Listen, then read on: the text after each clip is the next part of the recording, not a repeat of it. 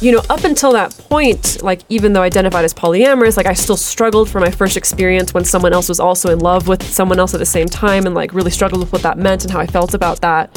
So it hadn't been easy up to that point, but then like like I saw that and it was just like these fireworks went off inside of me and I didn't understand it. I was like that like my body shouldn't be feeling this way to seeing this. It's never felt this way before. If you're happy with the same old ways of dating, If you enjoy sucking at communication, and you have no desire to improve your romantic life, then our podcast might not be for you. but if you want some out of the box ideas to deepen your current relationships, broaden your sexual horizons, develop a better understanding of yourself, or learn more about non monogamy, Then you've come to the right place.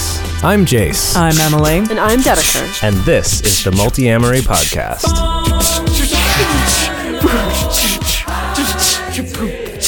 That's perfect. Perfect.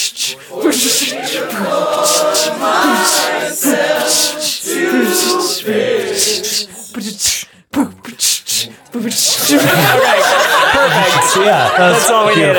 Wait, That's close enough. That's close Yeah. enough. Nicely done. it's fine. No, that was perfect. On this episode of the Multiamory Podcast, we're recording live at our first ever Patreon only retreat in beautiful Lake Tahoe, California. Hashtag sorry neighbors. yeah. That's right. Uh, so we've been spending the weekend with some of our amazing Patreon supporters, and we've asked them to submit questions, come up with questions for us to answer live on this episode. We do have a quick disclaimer for all of you sitting here in front of us. Uh, we're not recording video of this episode, but we are recording audio. So if you don't want to be recorded, sit there silently and like pantomime cheering or or whatever it is. Or don't Perfect. use your most identifiable cheer that you have Yeah, under your or belt voice or if you don't want people to recognize your voice. Yeah. Yeah, if you have like a signature cheer that everyone knows, it's like, oh yeah, that's Jase's cheer. I know that one. You know, you use a different one. Yeah.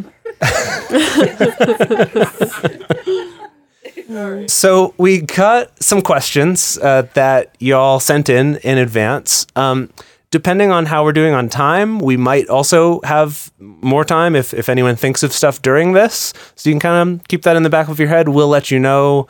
You know, as, as we're there, we'll kind of look at the time and also see how cold it is because it does get cold here very quickly once the sun goes down. Yeah. Uh, and we're recording outside. Is this our second ever episode recording outside? See, immersion. Yeah. Dogs, There's going to be dogs. woodland creatures. Yeah. Yeah. Yeah. Yeah, we recorded one other episode outside just because we wanted to Yeah. once, uh, like a year ago.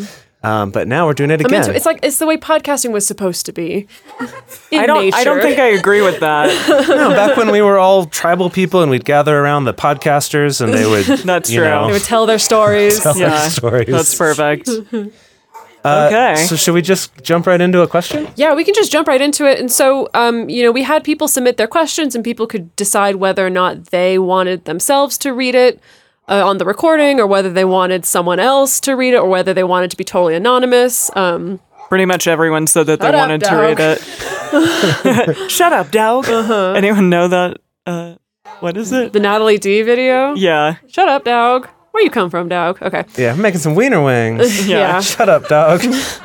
Exactly. Anyway, it's not important. What's important is uh, the first person that's going to come up and ask a question, which is Kenzie. It's we got it. We got what you said. Um, yeah, because you actually have two, so, So- this is your first Come one. right there at that corner. Don't come all the way up on the stage, please. Whoa.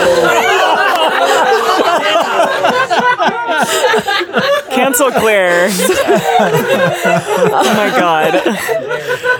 We invited you guys here. You're you're absolutely right, you did. You did. Thank you for reminding us of that. This is on my credit card. You're absolutely right. As I will explain, uh, it's most important that our Zoom recorder hears you. So that's why. Okay. That's why. If you're up here, then it's you're like talking into my wine, and like that's not good. Okay. You know, just so that I. Anyway, there you go.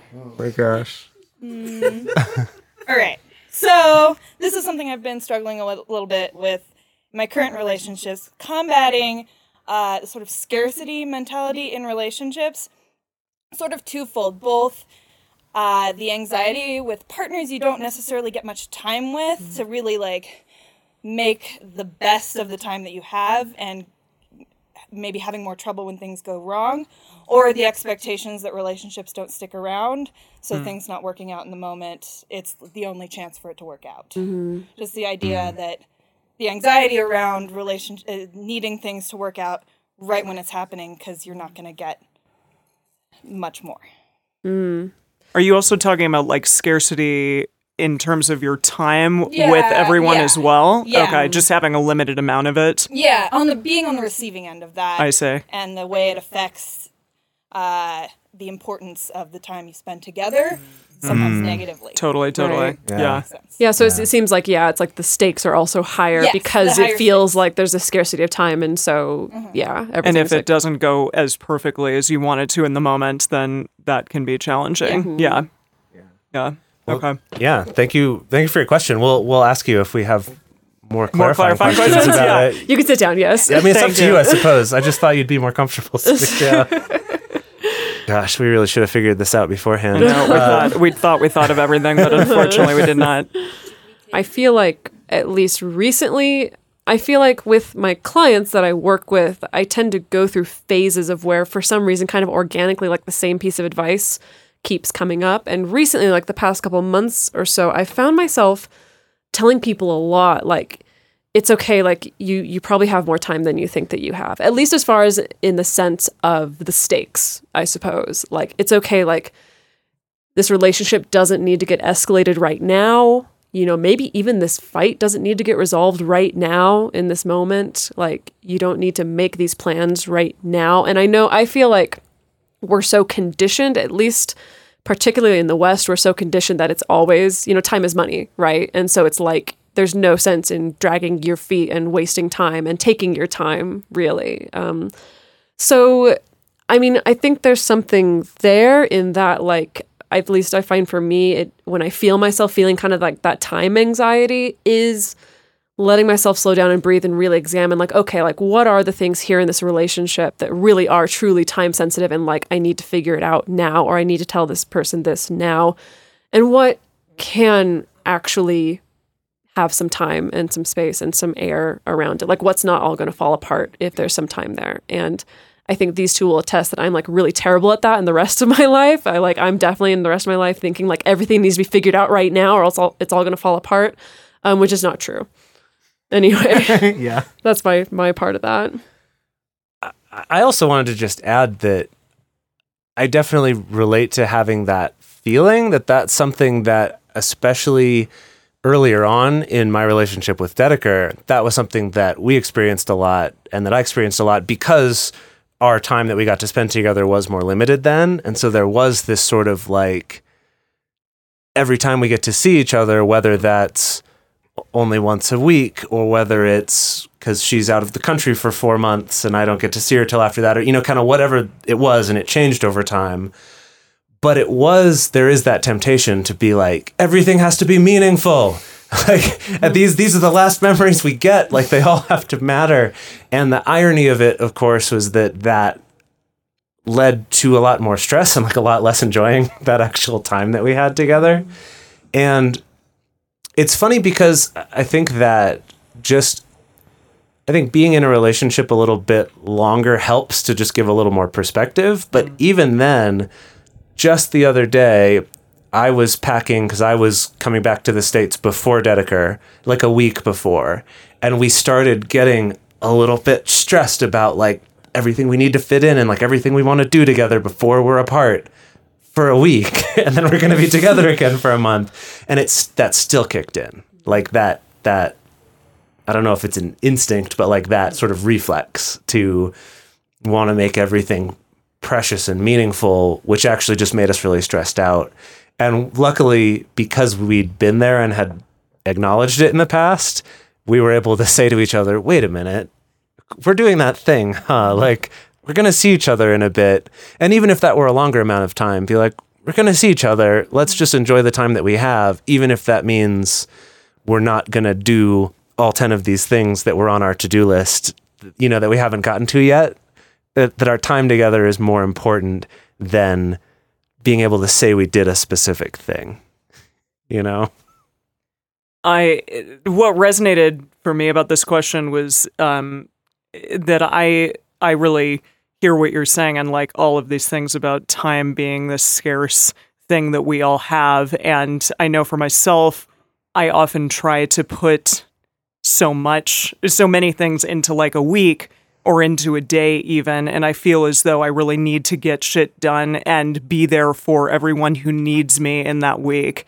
Um, which includes them, which includes my nesting partner wants a certain amount of time with me, which includes my friends, which includes time for myself to be able to go to yoga and like do things that matter to me that help me reset. And I know that it's incredibly important to let yourself off the hook sometimes if you don't get that time or if you don't give the time that everyone is requesting of you. Um, yeah, that's a thing that I tend to need to remind myself a lot is like let myself off the hook. Uh, because it is really impossible sometimes, and you can't, you just simply cannot always do everything that everyone expects or wants from you. And that is okay. It really is. So I guess I just urge you to like know if people are there for you and care about you, then they'll understand that maybe at times you need to just be like, you know what, I'm going to drop this ball right now and be there for myself. And that to me is the most important thing at this moment. And please respect that. You don't have to be making coffee for everybody all the time. We if you don't- appreciate it. And they, I'm sure they do too. Yeah. you just make it for yourself and be selfish. Hmm. Is I just wanted to clarify a little bit. Is it? Are you finding that it's a case where it's it's like, you know, myself and this certain partner, we only get so much time together, and so that means that it all has to be like special and meaningful and positive, and we can't dig into any negative things, or is it something different, more along the lines of just feeling kind of anxious about it? Um, I guess uh, it's a little bit of both. Necess- not necessarily that it all has to be positive, but it all has to be like connective. Yeah. Yeah. So we can like processing like stuff with us doing work in the relationship Right. still feels like a good use of my time. Mm, mm-hmm, mm-hmm, right. Right. Yeah. Yeah. I guess my question is like my question would be like just as kind of like a thought experiment is like what amount of time would I have to spend with a partner where it would feel okay to not have 100% of the time be connective? Are you asking me? yeah. I mean, I'm asking kind of theoretically, but you don't have to have an answer for that, but Yeah. you know, cuz I I think that's kind of funny cuz like especially the word of your question, you said specifically like uh, you know, I don't want to squander the little time that we have. And I think that's like a wonderful sentiment that like of course I think I don't think any of us want to squander the time that we have with our partners, but to a certain extent on like a day-to-day basis we kind of do because of like adulting or whatever, you know. And so that's my just question. like I just want to play video games tonight. Like, let's. Can I please that. just squander our time for once? um, I guess that's kind of my question is like, where's the tipping point where it, like, for some reason it feels more comfortable having not 100% of the time being super connective or meaningful? And I don't know, maybe like thinking about that will bring some insight possibly. And I think there can be beauty in like the little things in those times where you're just hanging out together and I don't know, playing video games together or being in a room together with one another. and Squandering your time together. But I it, love I it. mean, yeah, I don't. I think it's it doesn't need to be a negative thing. It can be like a beautiful thing to just you know enjoy the minutia. Yeah. I think it is one of those funny things too that you know, especially when we first start dating someone and maybe we only see them once a week or once every other week or once a month or something like that that we're kind of always like gosh, I just wish I had more time. And then on the other side of it, we'll have that partner that we end up moving in with where like basically all of our time is squandered because you're having to live a life, right? You're having to maintain a household. You're having to just do your normal stuff. And so it is kind of this weird thing where on the one hand we're like, God, if only we had more time. And then when we have all the time, then we waste all of it because it's like, well, nothing special But anymore. what is? I mean, what is So it's- wasted time? You know. Well, Yes. that's, I guess that's my point. Is That's that the none of it's wasted in either way. Your own multi it's- philosophery. Yeah. Yeah. What is time? Mo- multi existentialism. What is Yeah. time? Awesome. Well, thank you so much. Do you, do you feel full? Yes, Does that feel feel full. feeling Awesome. okay? That's Thank good. you. Thank you. All right. Okay, yeah. Do we want to move on to our next question or let's next do it. I think so. Yeah. So, Aaron, you are the next one. So uh, you three have run Multiamory for over three three years now. Almost four.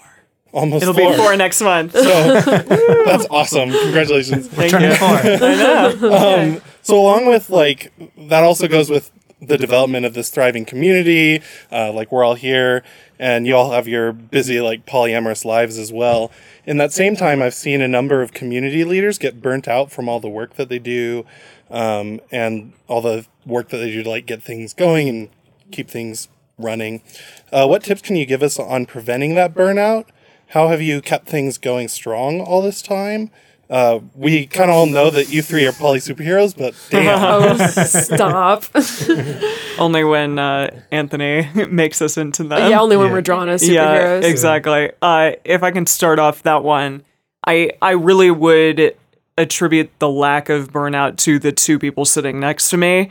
And I think just the fact that it's three of us makes a huge difference. That and that we also have finally been able to like delegate tasks to others and you know have an amazing social media wizard and he's also our assistant and then you know the lovely Mauricio who edits everything and then you know all of you lovely people who helped us plan this retreat All our moderators for the Patreon community. yeah, that that is a, a huge help. Like it does take a village to raise a child, and this is our baby podcast child. So that um I think that makes a world of difference. And just when any one of us is like, oh my god, this is so tough. I don't know if I can keep doing this, then the other two will kind of build them back up. and, and it has happened. The, these two are gonna like- actually just reminiscing the other day about a time. That was yeah, like two days yesterday. yeah, like yeah, yesterday, yesterday. two days ago. Oh, was the it on the drive drive up up, on, the, drive, up, yeah. here.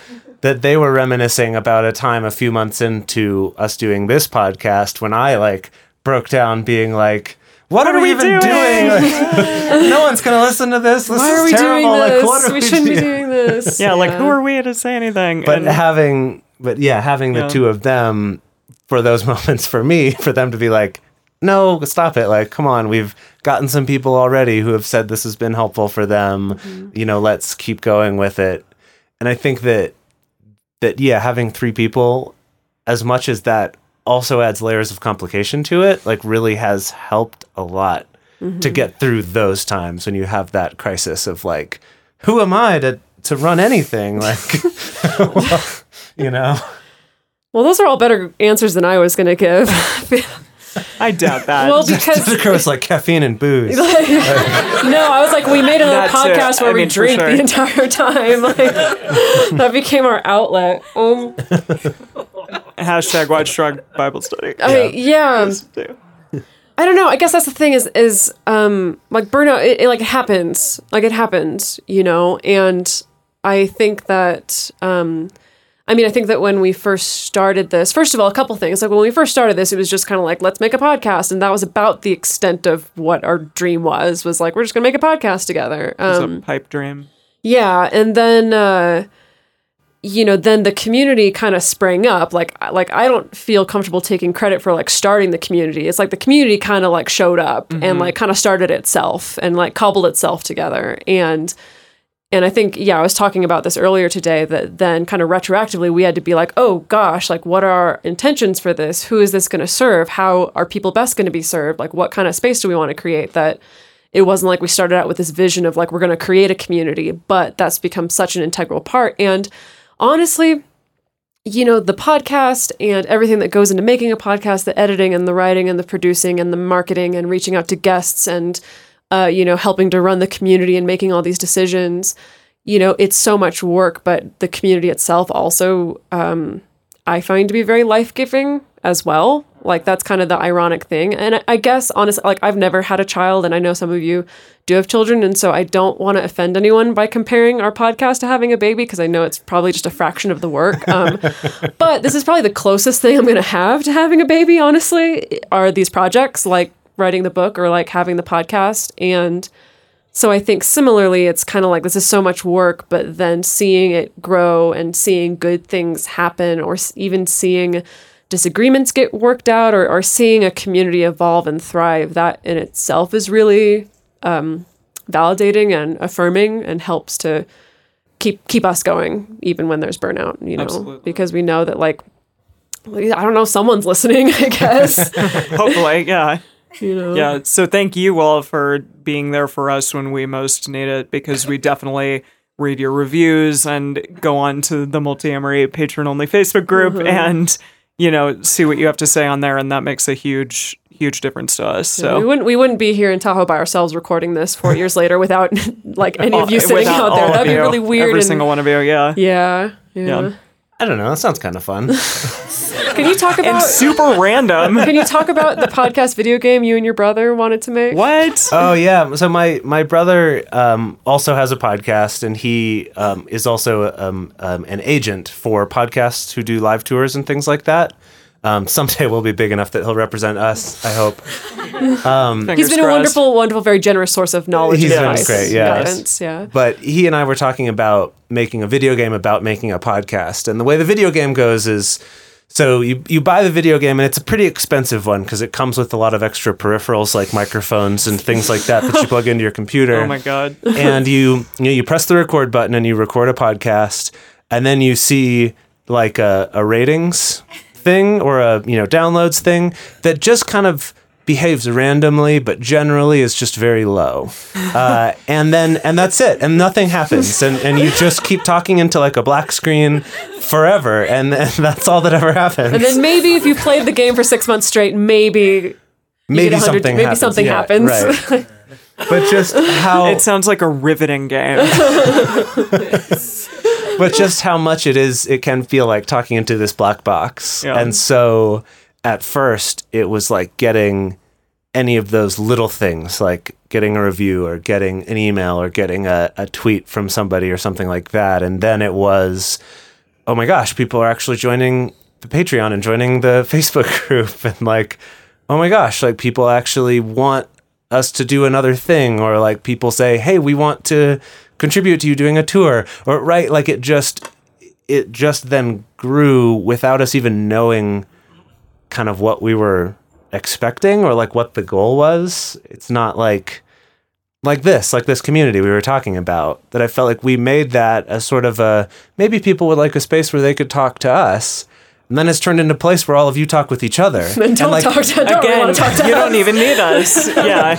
right? Where like you, That's you what are the found out. community. Like Yeah. all of you are the reason why that community is something special. Yeah. And why that's something that people talk about how meaningful it's been in their lives. It's not because like I get to text Jason Dedeker and Emily. It's because I found all of you. Yeah. Um, so that's I guess that's part of it. I know we're getting a little philosophical and not just answering your question, but but thank you for that. Um, but I think also just being willing to to adapt and like having people help us and having people tell us when we could be doing yeah. stuff Asking better. for help. Yeah. Yeah, Right. yeah. I I think that because I think that's a big part is like having multiple people on a team who are proactive contributors. Um, I mean, I think it is possible. Like you know, one person has one person steps forward, has this vision for creating something, and they can enroll other people and get people excited about that. But They probably even would need other people to help. yes, that's the thing. Is I th- I think being able to find a way to balance the load to a certain extent, where there's enough people excited to kind of bring that drive and that passion to it, so that it's not just one person's passion fueling the whole thing. Yeah. as like mm-hmm. noble and romantic as that sounds. Yeah, and I think it- we didn't do this one, but it probably it probably helped to be independently wealthy. Like that'd probably make it easier. Yeah, it does help. I'm would pretty help. sure that helps most things. Yeah, If, you, if you didn't also have to have a job or like you know do other Yeah. things, that'd be good. Mm-hmm. Yeah. Yeah. Yeah, so that's my tip. Yeah. Pro tip. Uh-huh. for- Or yeah, make a podcast um either that's directly about sex or about true crime. That's the other tip that we found Oh, to yeah, make And it a you will lot easier to become launch wealthy. apparently these days. yeah. That's not really about community building, but Yeah, yeah, yeah. but if you want a successful podcast, if you could have like a true crime sex podcast, you're you've got True it made. sex crimes podcast. That sounds True- awful to listen That's really- to. Well, a lot God. of I mean that is the content of a lot of the. but true it's crime true. A lot of the true crimes podcasts are awful to listen to at the same time. So Not because they're bad people. We love you guys who do all those podcasts. we just mean the stories are Mm-hmm. awful. You- all right, we should move on before Yeah. we just Yeah. keep, Let's uh, let's continue. Let's keep this ball Well, so our next person is Mandy. Okay, I'm an English teacher, so I wrote this like an English teacher. no, English this was teacher. this was great. this was great.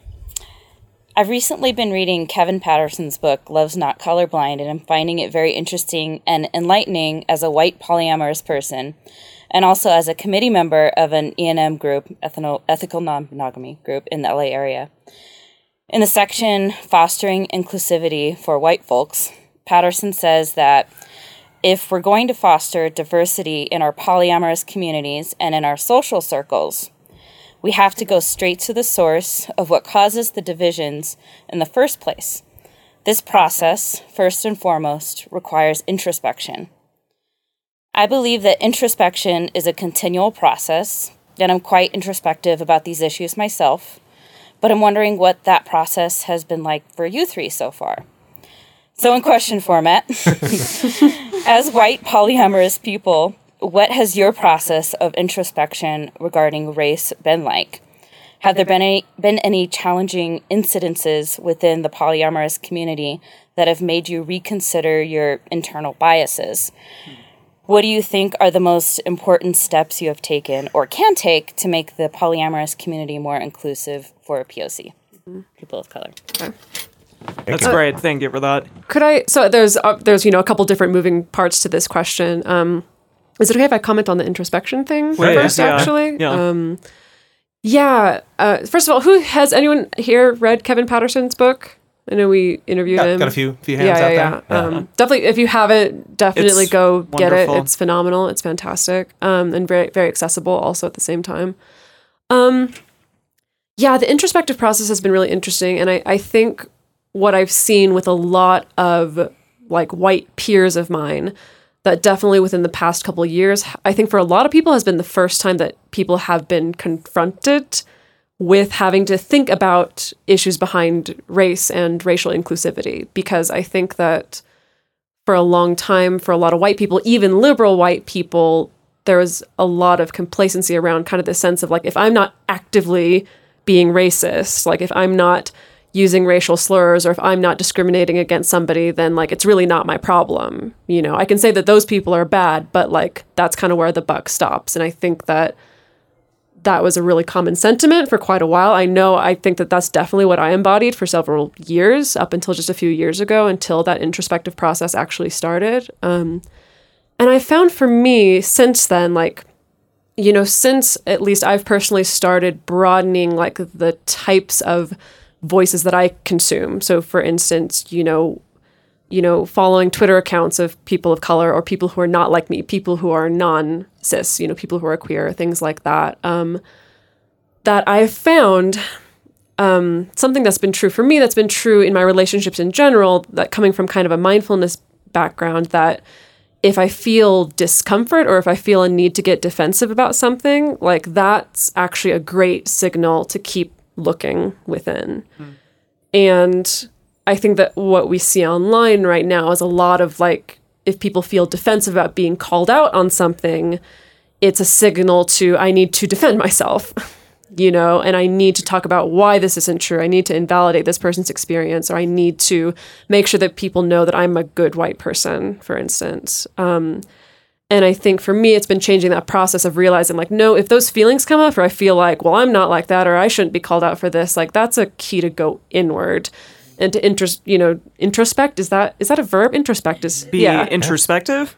Judy was boring. Hello. Then Judy discovered ChumbaCasino.com. It's my little escape. Now Judy's the life of the party. Oh, baby, Mama's bringing home the bacon. Whoa, take it easy, Judy. The Chumba life is for everybody. So go to ChumbaCasino.com and play over 100 casino-style games. Join today and play for free for your chance to redeem some serious prizes. ChumbaCasino.com. No purchase necessary. Void where prohibited by law. 18 plus terms and conditions apply. See website for details. For a long time now, we've been fans of adamandeve.com for getting sex toys or lingerie or accessories, things like that. It's uh, just a fantastic resource with a huge selection. And now, not only do we have a fantastic offer, but we also have a promo code that will work on adammale.com and evestoys.com, which are their sites specifically for LGBTQ audiences. And our code is fantastic. It's 50% off of almost any item in the store and free discreet shipping when you use our code MULTI. Yes, we love adamandeve.com and have for years. They are our oldest and longest sponsor, and they just keep on giving great gifts to us and to our listeners. You can bring more pleasure and satisfaction into your bedroom by going to adamandeve.com, adammale.com, or evestoys.com and select any one item. It can be, you know, an adventurous new toy or anything you desire, something fun, something sexy, whatever sounds good. So just enter offer code MULTI at checkout and you'll get 50% off almost any item plus free shipping. That's multi, M U L T I, at adamandeve.com, adammale.com, or evestoys.com. This is an exclusive offer that is specific to this podcast, and it's better than any offer that is currently available on their site. So again, use code MULTI to get you not just the 50% discount, but also the 100% free shipping. Code M U L T I. I'll, I'll use it as a verb. All right, all right, go. both You can do whatever you want.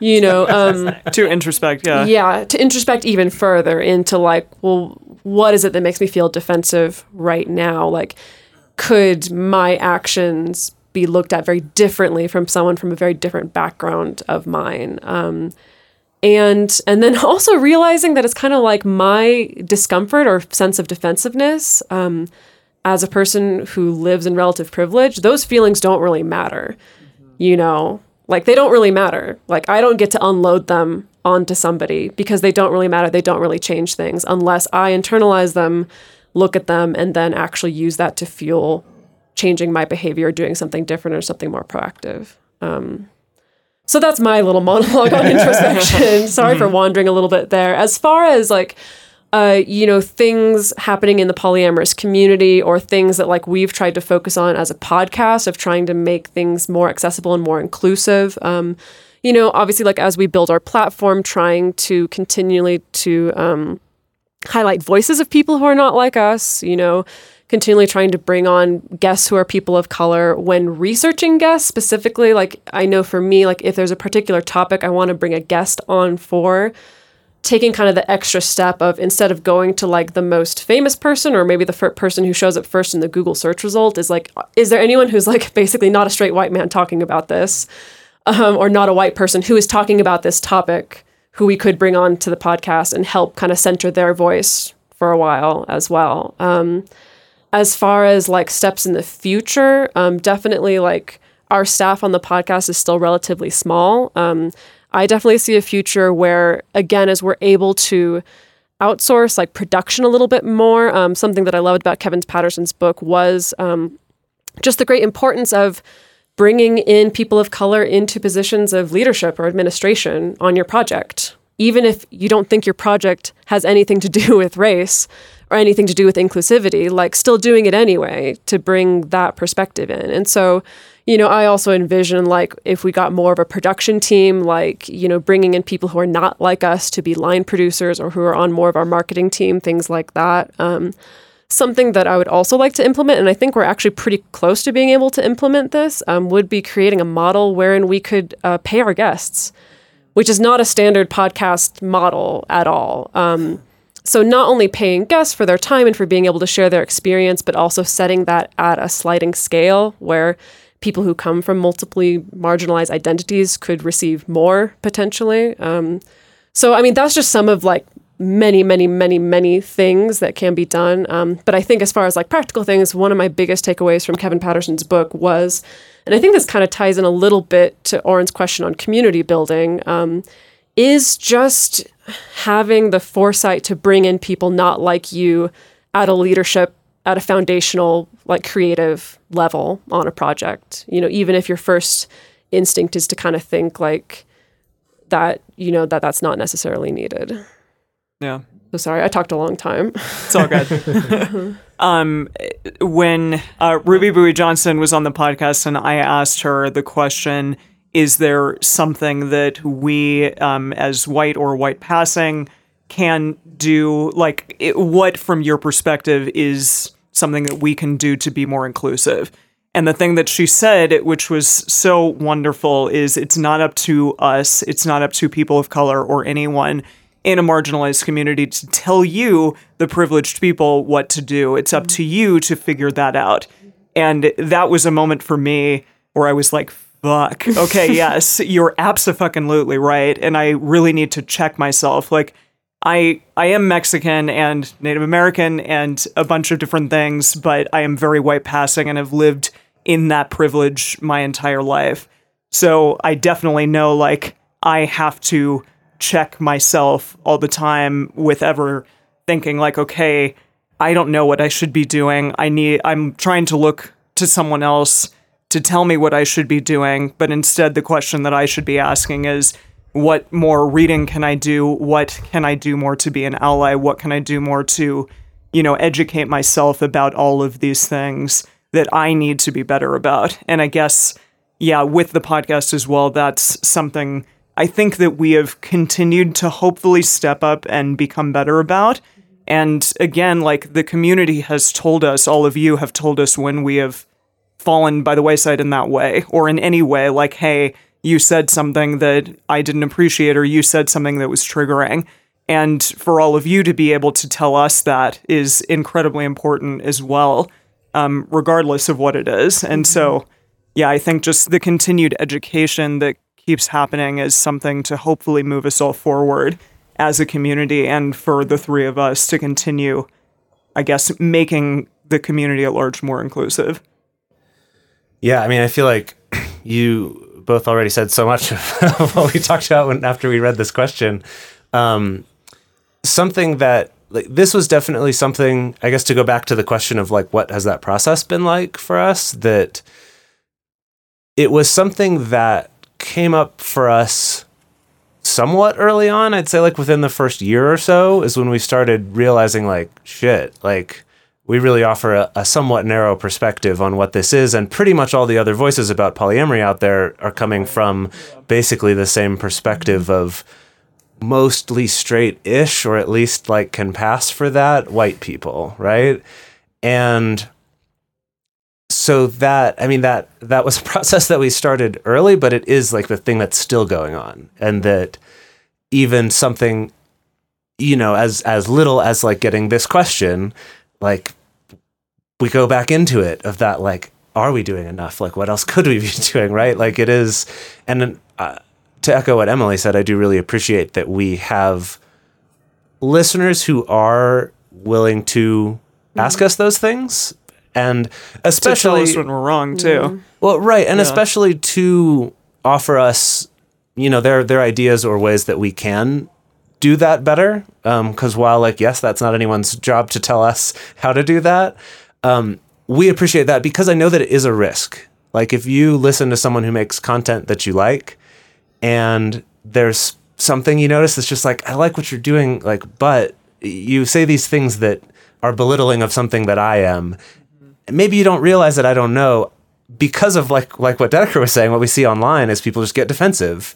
You know, people you know like we, we don't need to listen to you. Like fuck off. I'll, I'll defend myself instead and talk about why you're a jerk or why mm-hmm. you're too sensitive or whatever it is. Like i get like that's the experience that that you know even if if if we were to write into someone who says something that we feel like is marginalize, marginalizing to a community that we're in a lot of times that's the reaction you get. So like i understand that that barrier of like is it worth my time of possibly getting shit on to express this feeling that I have. And so I really do appreciate the people who have done that with us. Um, because as hard as that is for us sometimes to hear it, I know it's hard for them to write it sometimes. Like that's been a big part of us, of of like fostering that introspection and letting us know even what things to inter- introspect about. Right? Yeah, good point. because because that's I mean that's part of the part of the problem, right, is that mm. with any kind of mm. privilege is that you don't see it, right? And that and until you there's some way for you to learn that, you just can't, right? And so like Dedeker said about finding ways to be more proactive about learning that rather than waiting for someone to tell us mm. that, but mm-hmm. trying to Absolutely. read people's things. And then the other part too is um, when people tell you about their experience of something, of just believing them, instead of trying to tell them how it would be different if it was happening to you, mm-hmm. uh, and just just like hearing people just and actually listen. believing them when yeah. they tell you that their experience is a certain thing or that something is a certain way for them or has been a certain way for them. I think that is very powerful and and I would say like embarrassingly is surprisingly hard to learn sometimes to just like believe people because that's not always the most comfortable thing to do. Yeah.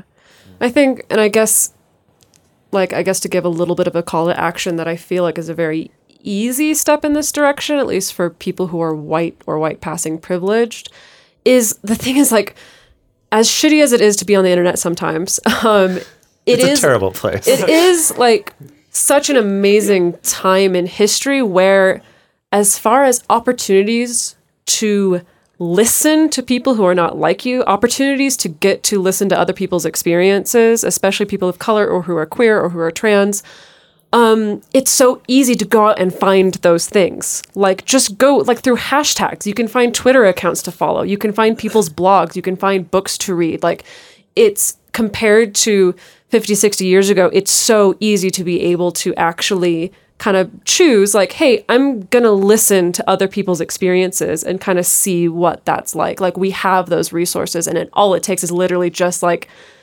that little bit of effort on your part to hunt down some social media like accounts or some spaces online where people are talking about these things just to even be able to like listen and see and that's like it's a very tiny first step but it is a step in the right direction and Educate yourself. yeah that that's like probably the easiest way Yeah.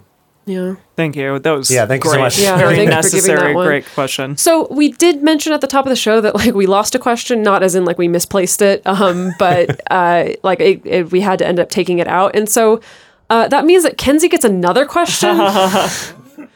it's kind of feeling like the karaoke lineup of I earlier. know, I know. I was like, it's okay. Every other person is Kenzie, but that's also great I like attention. and wonderful. I this get is it. a more this is just like a fun one, a little less philosophical. Um, I would really love to hear about a personal experience early in your polyamory journey that like really validated that you were on the right path. Like a specific memory that you have in that moment, looking around at your life, like thinking like this is where this is what I'm supposed to be doing. This is where I'm supposed to be. Can I go first? yeah. Uh, okay, this was very early in my polyamorous life, but this was when I was kind of I was in a quad with the two people next to me and Brad, and uh, basically, yes, I I think that I had gone on a date with Brad. And Jason Dedeker had gone on a date, and I think Dedeker went home for the evening. And Brad and I were at karaoke, of course, my favorite place. and uh, Jase came by, and just Jase was like singing a song. And I was like laughing with Brad and he seemed really happy and we had had a great date.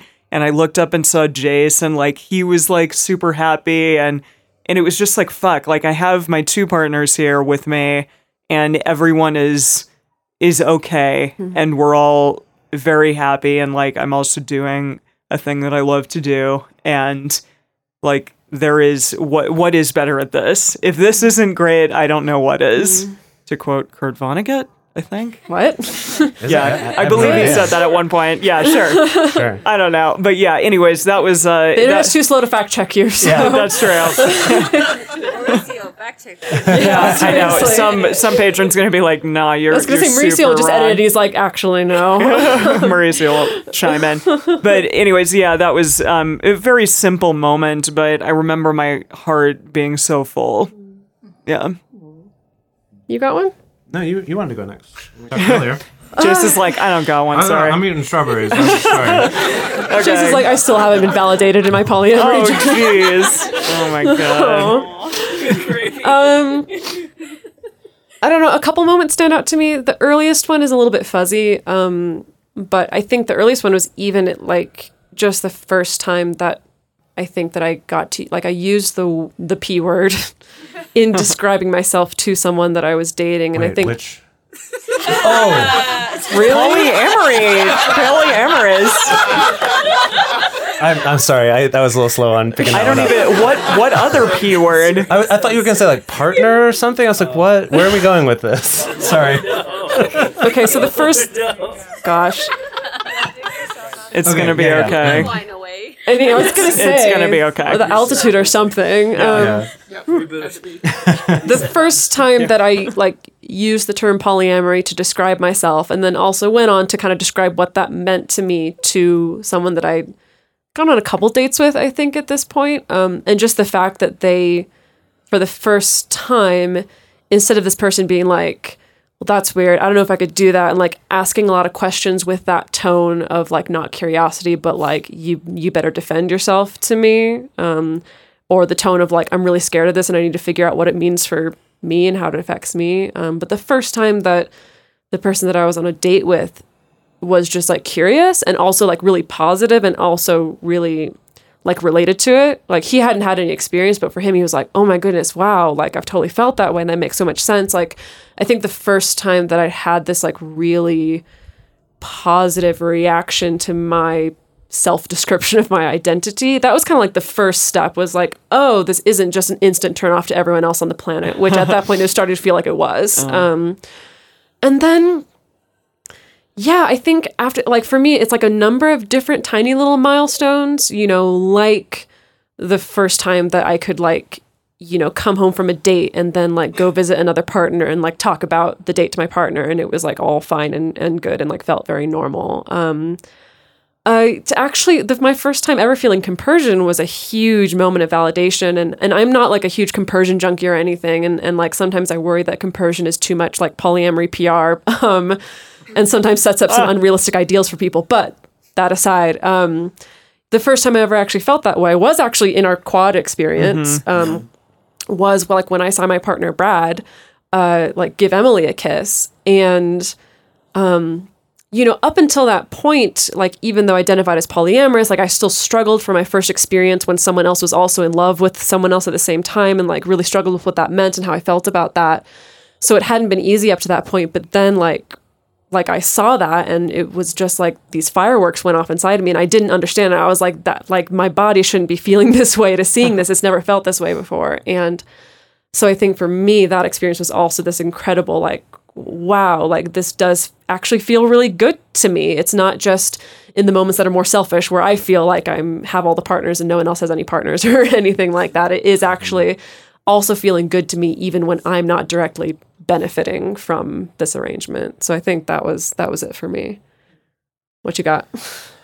Come on, Jase. You got it's, you got it's, one. It's hard because I feel like it's it's just like this constant process. But I will say that one experience that that I had that I really appreciated, and this was even earlier than Emily's, Jeez. uh, was right. It's not a competition for God's sake. Seriously. No, is is right around the time that Emily and I opened up our relationship. Um, you know, Emily felt like this is important that we tell our families about this because you know they mm-hmm. had known us together monogamously for a while, and she's like, we should tell them about this, and so you were kind of like, I was like, and, uh, you know, and I, I had, you know, phone calls with my, you know, my dad and my mom and my brother, and specifically, my brother was the one. Actually, my brother and my mom were the ones that really surprised me. That my brother, his response was sort of like, "Oh, huh, that's interesting. Yeah, my uh, girlfriend learned about that in one of her courses in college. Uh, you should check out Sex at Dawn. Uh, that's actually a book that you know talks about some of that stuff from this, uh, right? Like whatever. And and just that his response was so like didn't need to be like." Oh gosh, well that's not something I want to do. Like you better not be trying to convince me to do it but still being like, oh yeah, like I've heard that that's that's a, a thing that that people do, and that there's potentially some scientific backing for why that might be a thing we'd want to do, and, and whatever. So that was his response, and then, you know, my mom too, in her response at one point, you know, she was a little bit like, huh, so what? How does that work? Uh, okay, and then you know I kind of explained it, and she's like, huh. I don't know. I kind of wish I could do that. That sounds nice. But just that, just Mom, that she you got can. it enough yeah, and and that's not something that that she's decided to do. Uh, but that's all right too. so for me, actually, like I feel very lucky that I got to have those those positive experiences. I've had other negative ones, but that those two were specifically that positive. Uh, was was sort of this like, oh, okay, I haven't come up with something that's so outlandish and terrible and immoral that that no one could ever love me for for wanting this. So for me, I, I was lucky that I got to have that experience in that way. Um, and then after that, had lots of experiences with people saying it's terrible and immoral, and you're an awful person, and you're a cult leader, and all that sort of stuff. True story. But, you know, those- Jase those- Lindgren, cult leader. yeah, not yet. What was that? What was that? Don't fight it. Jeez. Right? That's what we should be telling Don't- him. don't fight it. It is Oh, where the boy. money is at. That's what God. that's what they tell me. Yeah, Yeah, don't. we get to have cool like uniforms and stuff. No, Like, no, that no. sounds good. No, no, no. Everyone drop the Kool-Aid. No, but uh, yeah. So I guess there there have been many things along the way though, because then you know there's also been periods of that being really hard, and then having those little unique situations of like being at.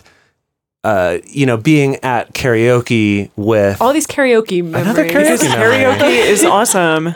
like being at karaoke with Dedeker and another uh, guy that both of us were dating. Oh yeah. and right. you know being able to like sing songs sort of at both of them while like they're being sweet with each other and then i get to come up and hug them and like doing that and, and just kind of that we were all that comfortable with it was mm-hmm. like that was another one of those experiences or even in other ways the even after the three of us were not all dating each other being able to have the experience of like talking to people about us and they're like oh so you guys are a triad and you do a podcast especially other polyamorous people right Hashtag Being not a like, throuple. Yeah. we're not not a throuple Not a throuple. or a triad like we're actually this other thing and for them to go whoa of that That is crazy. What? right like Yeah, then maybe that's maybe on the other side of them saying yeah that Yeah, like, i can't that's even believe it that's amazing and and me remembering other relationships from the past and being like there's no way that could have happened like Yeah. there's no mm. way not that that can't happen with you know former partners and friends and stuff in monogamous relationships but for me it could not have happened um, so i think that was another one of those really cool validating moments so It seems like the key is karaoke, really. I mean, Yeah. all of you I think have you're on the right sung track. beautifully today. So yeah, Yeah. the karaoke earlier was great I know it was so good. we do have one uh, question that's not a question Yeah, that was anonymously submitted. um, do we want to have someone read it Yeah, th- Does so they anyone- okay. This was anonymously submitted, and they said I want someone else to read it on the show. So and it's short. do we have a volunteer to read I'll read it if I can read it in a funny voice. uh, sure yeah love it Sorry, Trevor. Oh no, wait. Should oh oh i'm sorry i didn't Well, see Trevor, you. can you can you one up the funny voice bit? so does a funny voice. Is it a funny question? I, do, I don't want to do it. Well, It's not we, really we're not a- going to give it away Okay, okay. just- it's okay. short it's very short Well, it's an anonymous Go voice. For it. So. It's Okay. it's two sentences Just do an anonymous There you go. voice, whatever that is. I don't know. Whatever you do, you got to commit to it, though. It's very bright, and which way am I? It's Not the that- one not that, that way. says anonymous. in green there Okay, I'll read it like this. Oh, okay. Emily, your voice is like liquid gold in my ears. you are an amazing goddess. Thank, Thank you you. so Not a much. question. Oh man. okay, are you sure? but you are though emily you are Oh jeez. Goodness. Can we do a couple takes? yeah does someone else want to try we'll no, do auditions no. Well, Oh my goodness. Dedeker's like no. I we're will not. uh, one more take. One more take because my now, God. now it feels like it's just Am I allowed indulgent on on the Emily's stage? part.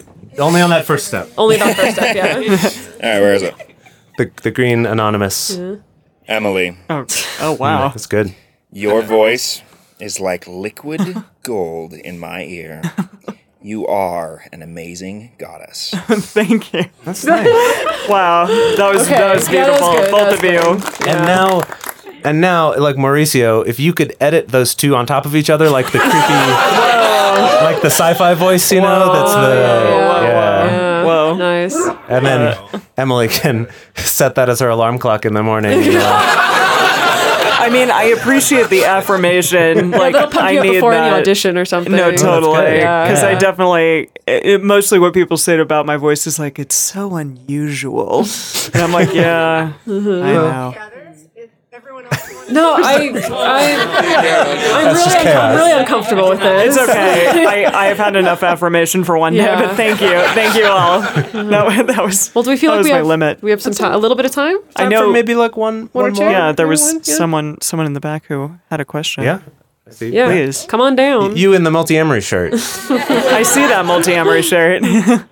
Ooh, uniforms. I was talking about those a second ago. You're right. You're right. There have been a couple around today. Uh, So I live with a partner that I've lived with for about six years, and she's moving to another country to go to grad school for an indeterminate amount of time, but at least a year. And I was wondering if you guys had advice and kind of thoughts on how you transition a relationship into that long distance style relationship. Wow. Ooh boy, do we ever?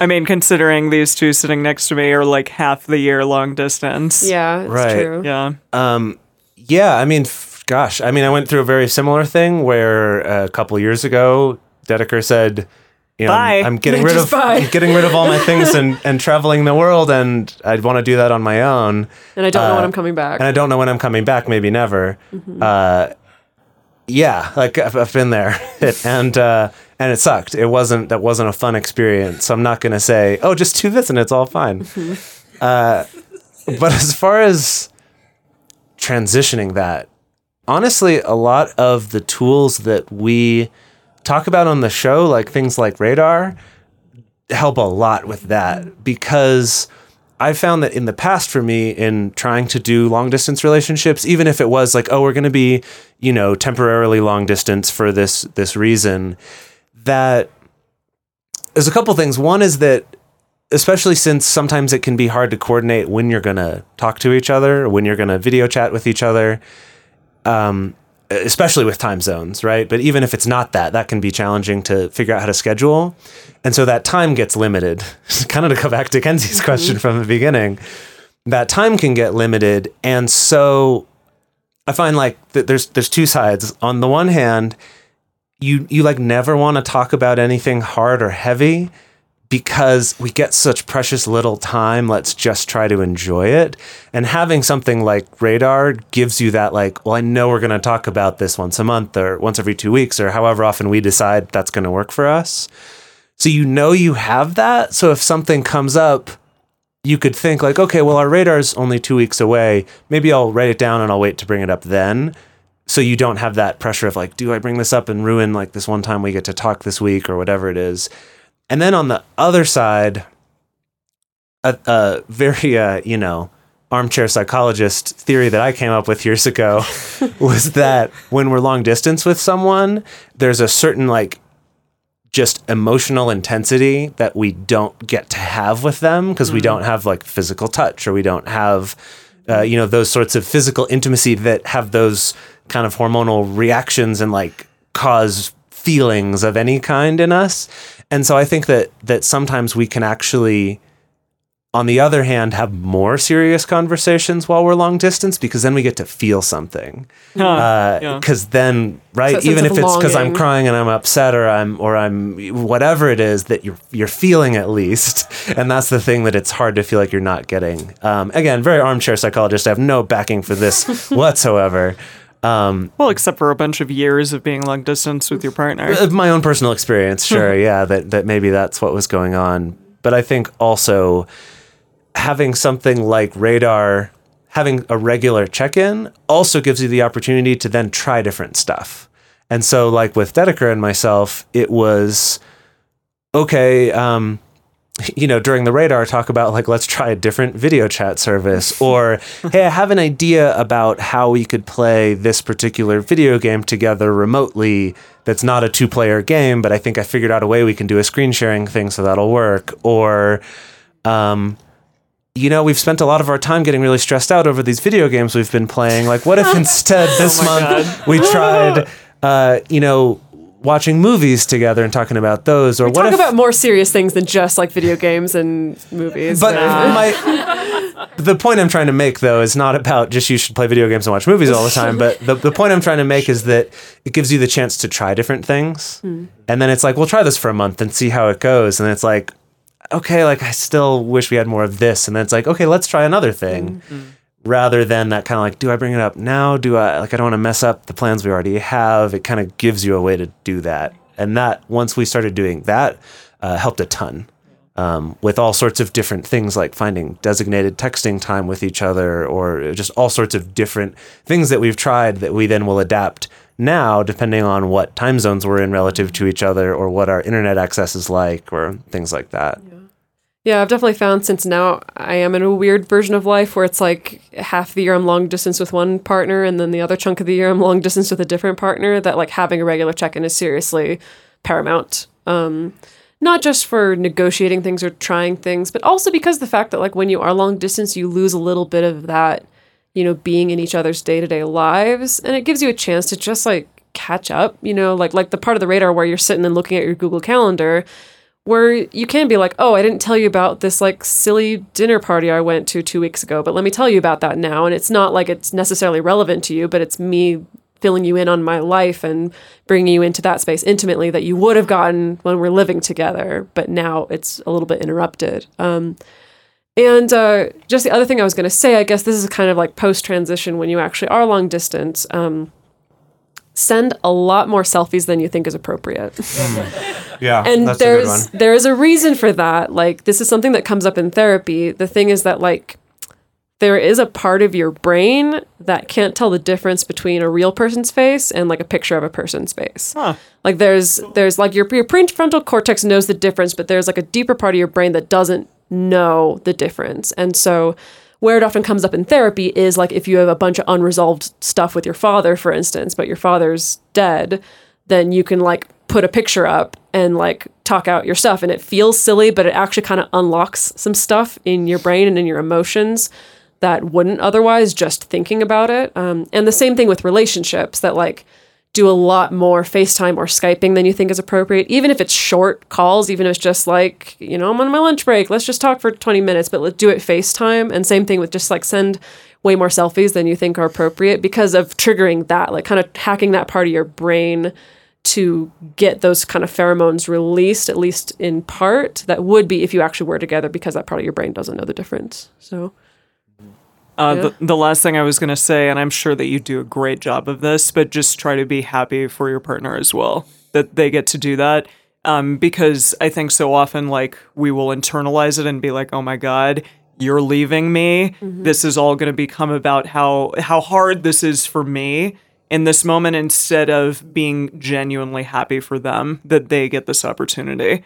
Um, I'm sure you're amazing at it already, but just sure to put it amazing out at being there. happy. Yeah, I'm sure you're amazing at uh, being there for your partner, but yeah, just something to Yeah. remember. So, if you want to get in touch with us, you can send us an email to info at multiamory.com. You can send us a message on Twitter, Facebook, or Instagram. You can also leave us a voicemail at everyone together 678 M-U-L-T-I 05. Oh, I love That it so, so much. good. Um, or you can also leave us a voice message on Facebook to support our show and join our private Facebook community and come to awesome private Patreon only events like this. Go to patreon.com slash multiamory. Multiamory is created and produced by Jase Lindgren, Emily Matlack, and me, Dedeker Winston. Our episodes are edited by Mauricio. Our social media wizard is Will McMillan. Our theme song is Forms I Know I Did by Josh and Anand from the Fractal Cave EP. Full transcript is available on this episode's page on multiamory.com. Emily, your voice is like liquid gold in my ears. You are an amazing goddess. With the Lucky Land slots, you can get lucky just about anywhere. This is your captain speaking. Uh, we've got clear runway and the weather's fine, but we're just going to circle up here a while and uh, get lucky.